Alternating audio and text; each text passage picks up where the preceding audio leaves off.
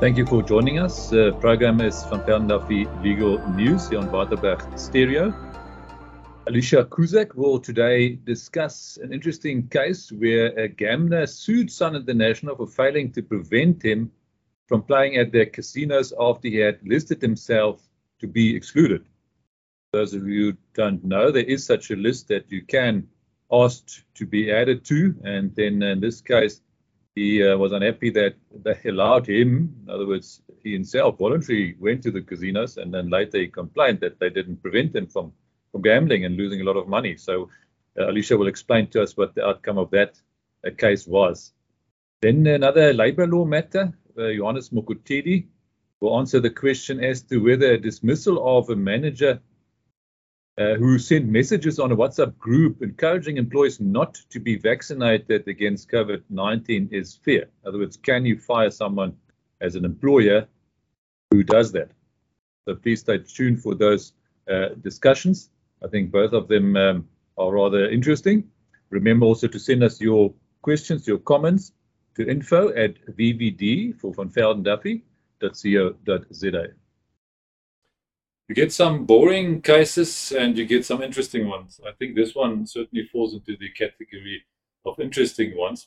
But before we get to the uh, court case as such, and thanks for joining us, Alicia uh, Kuzak, uh, um, all casino owners, all gamblers, uh, please uh, listen to what we're going to tell you today. Before we get to the facts of this case, I think we should maybe just talk about the legislation. What is actually the relevant act in this case?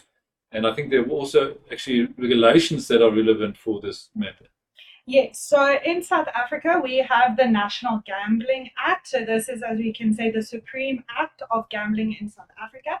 But what this act then does is it provides for provincial regulations. So, each province in South Africa is entitled to promulgate its own regulations, which dictates how it will deal with gambling in its province. So in this case, we'll specifically be dealing with the Northwest regulations because the casino in this matter is Sun City International. This is where the whole affair took place, essentially. Um, maybe then just for a bit more getting specific on the regulations, um, one of the key points here was what the regulations dictate with regards to what they call excluded persons um, and how casinos have to deal with these types of people. And who are typically your excluded persons? Those are the sort of addicted gamblers no? that can be put onto that list. Uh, am I right? Yeah. So we, you know, they are the problem gamblers, I'd say. And there's actually two ways to get on the list. The casino themselves can decide to put you on the list for whatever reason, or the person can elect to put themselves on the list. Um, and the consequences of being on this list is that you are then identified, as I said, as a problem gambler, which means a casino should not knowingly allow you onto the premises and allow you to gamble there. Um, so it's a way for, I guess, casinos to protect themselves if necessary, and also for problem gamblers who have realized they have a problem to try and protect themselves. Uh, we're actually in Rustenburg, by the way, so Sun City is not far from here, um, in the Northwest Province. Do you actually gamble? Uh, are you one of those? Absolutely too stingy for it. Um, I'm actually from Durban, so I attended once when I turned 18 or 19. I went to our big casino in Durban. I lost a hundred bucks within the first 10 minutes of being there. Realized that it wasn't for me and left immediately. All right, so let's maybe get to the uh, court case. Um, what happened here? So, um, in this matter, we're dealing with a Mr. Isak. Um, I may be mispronouncing that surname, so my apologies.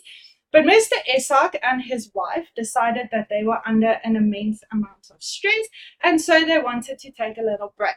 Um, and they decided to go to Sun City. Uh, they said their intention was not to attend to the casino at all. They just wanted to take a getaway break at Sun City. Um, Unfortunately, Mr. Isak was a problem gambler. He was actually a self identified problem gambler. So he put himself on that list that we discussed. Exactly. He put himself on the list. Um, I believe he did it in Gauteng. But the thing is about being on the list, it's nationally applicable. So he was not just excluded from casinos in Gauteng, he was excluded from casinos in the whole of South Africa. Um, while at Sun City, apparently the call of the casino was just too much for him to bear. So, knowing that his card would not work at the casino, because that is one of the effects of being placed on the list, he took his wife's loyalty card and he went gambling. Um, he ended up gambling 5.2 million rand away. Um, and after, I guess, realizing the loss that he had suffered, he decided to sue Sun City and told them that they must bear responsibility for the loss that he suffered.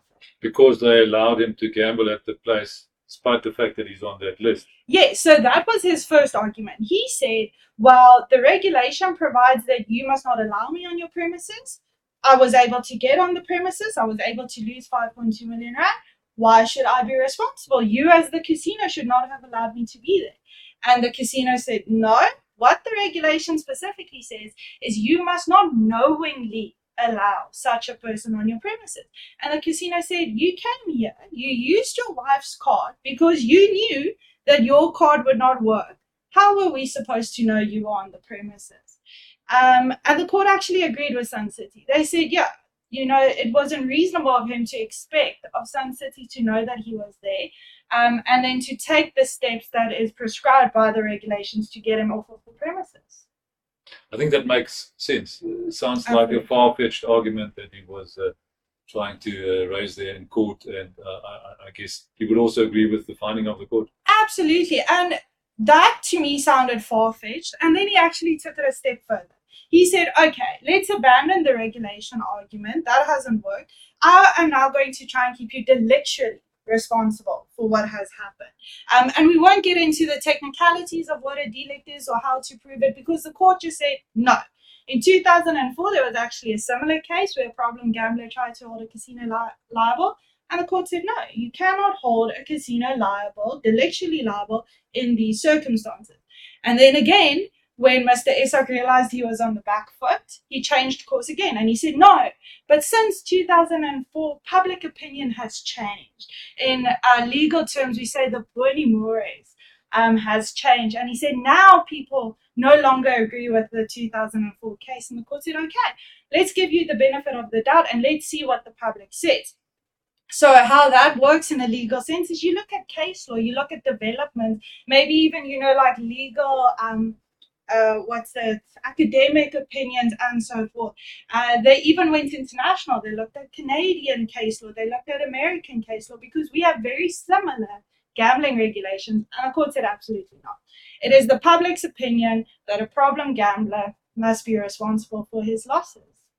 Makes sense, I think. So then finally, maybe the lesson for casino owners, etc. Obviously, you got to make sure that you stick to the act and the regulations, etc. So you got to take steps to prevent any person on that um, list from entering the premises uh, and, and, gamble, etc. Um, but at least they won't be held liable in circumstances like this. Um, and from the gambler's point of view, um, I guess the court also sort of confirmed the message that it's your problem. You must sort out your own problems. You can't blame the casino, you know, if that happens. Yeah. Um, if we want to get specific about what a casino is supposed to do, maybe they is a casino boss listening. Um, in the case of an excluded person, the first step, if you become aware of them on your premises, is to politely request them to please leave. Um, and if they refuse, the next step is actually to get the police involved. You can then call SAPS to the premises and have the person escorted away. Um, but yeah, no, I think in this case, Mr. Isak was completely irresponsible. And I have to say, reading what the court said, um, he wasn't going to convince this judge otherwise. If I remember correctly, in a portion of the judgment, the court actually says sight must not be lost on the fact that Mr. Isak was the author of his own misfortune. And that is the end of the story for him. Thank you, Alicia. My name is uh, Volker Kruger, a familiar uh, face and voice here, um, joining us again, uh, Johannes Mokotedi, to discuss another interesting, I think, uh, labor law matter. And uh, yeah, Johannes, um, let's get right into it. The question is the following. Um, as I understand it, the manager was dismissed after he posted a message on a WhatsApp group encouraging employees not to get vaccinated against COVID 19. And I think the question was was that a fair dismissal? Yes, um, uh, you correctly sum it up. Um, very contentious issue. Uh, I know that uh, there are different views in dealing with the matter, but uh, in this matter, uh, uh, what happened briefly is as follows: that um, Mr. Gerber was working as a manager for a company called Zone Control Room Management Pty Ltd, which is a security company. Now, Zone had a number of clients, um, uh, and um, uh, Gerber was working for them, and amongst others, having or belonging to a same WhatsApp group. Now, uh, Mr. Gerber sent out a WhatsApp message to the group, and this group included uh, uh, the, the clients of Zone. And uh, in the message, he claimed that the, the employees were not, uh, or the employers were not legally uh, entitled to force their employees to be tested uh, for COVID-19 and or even to be vaccinated. He even attached an article on that uh, message that he sent. So now, the message wasn't only sent to the co-employees or the employees of the company as such. The employer was also sent to a client. Yeah, to the clients. Yeah, so the, apparently, yeah. That WhatsApp group yeah, only they belong on the same WhatsApp group. Now, um, uh, he was charged by Zone, and ultimately he was dismissed. Now he referred the matter to the CCMA, and uh, this is a decision by the CCMA. And the question is, can the employer dismiss the employee for sending such a message to the employer's clients and even to the employees?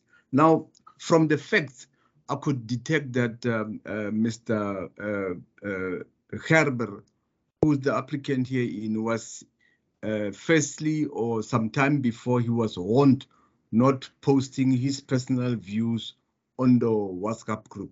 Now, amongst others, uh, uh, the commissioner took into account that um, the this situation was embarrassing to the to to the employer, which was Zone, and in addition to that, Zone was on the verge of losing a with that with, with those particular clients. And uh, the commissioner ruled that uh, the conduct by the Mr. Gerber in posting such a message amounted to breach of trust, and he deemed the dismissal to be fair, and he dismissed his application. Okay. Yeah, so once again, I think we've mentioned that in a couple of previous programs as well. Be very, very careful what you do on social media, what you post might cost you your job, like in uh, this case. Um, and especially, I guess, because clients were also involved. I don't know whether it would have been different when it's if it had been only the uh, co-employees who were on that WhatsApp group. But in this case, obviously, there were serious potential consequences because there was a, a client uh, who also got the message.